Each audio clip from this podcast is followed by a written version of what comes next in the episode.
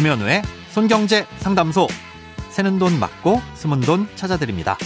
오늘은 단기납 종신보험에 대한 사연입니다.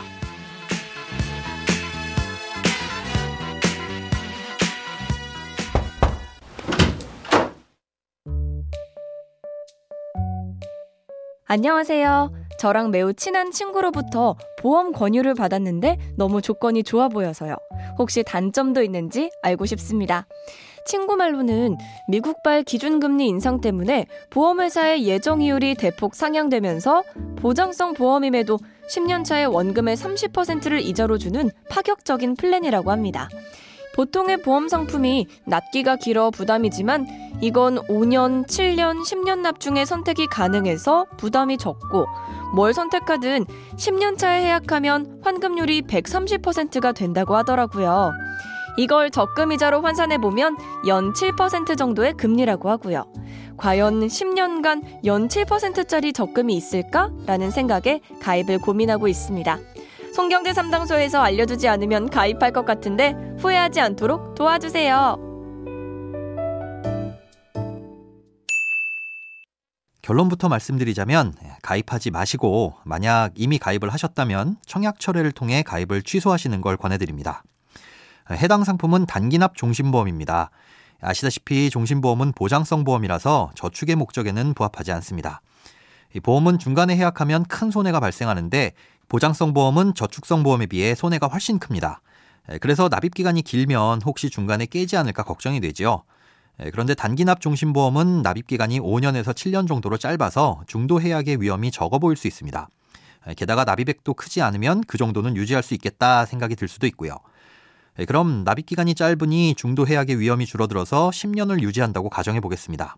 과연 그 위험을 감수하고 가져가는 실익이 얼마나 큰지를 따져봐야 되겠죠.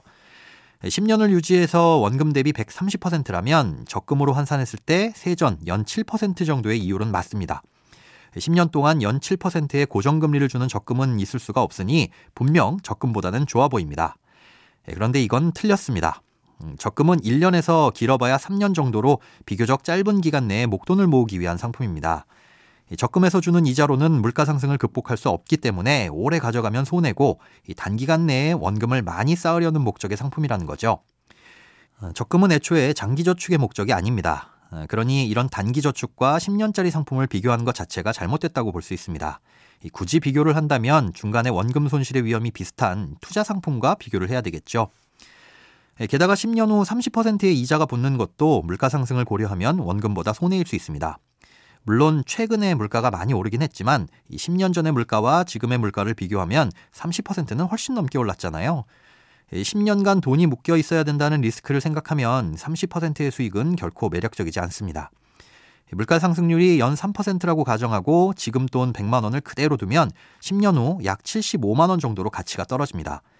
계산해 보면 매월 10만 원씩 10년간 총 1,200만 원을 넣었을 때 해당 보험으로 받게 되는 돈은 1,560만 원이지만 이 돈을 현재 가치로 환산하면 1,170만 원이라는 뜻입니다.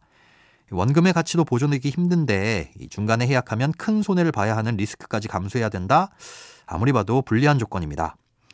이런 이유로 금융감독원에서는 단기납 종신보험을 저축으로 오인하지 않도록 소비자 유의사항을 안내한 적도 있고 보험사에도 관련 규제를 강화한 바가 있습니다. 하지만 현장에서는 여전히 불안전 판매가 이뤄지고 있죠.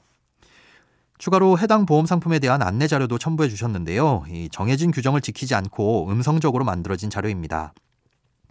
모든 금융 상품의 광고나 안내 자료는 소비자가 오해 없이 정확한 내용을 파악할 수 있도록 심의를 받아야 하는데요. 이런 심의를 거치지 않은 자료를 토대로 상품을 권유하는 것도 불안전 판매 중 하나입니다. 친구분이 나쁜 의도로 권유한 건 결코 아닐 겁니다. 친한 친구니까 당연히 가장 좋다고 생각하는 걸 권해드렸겠죠.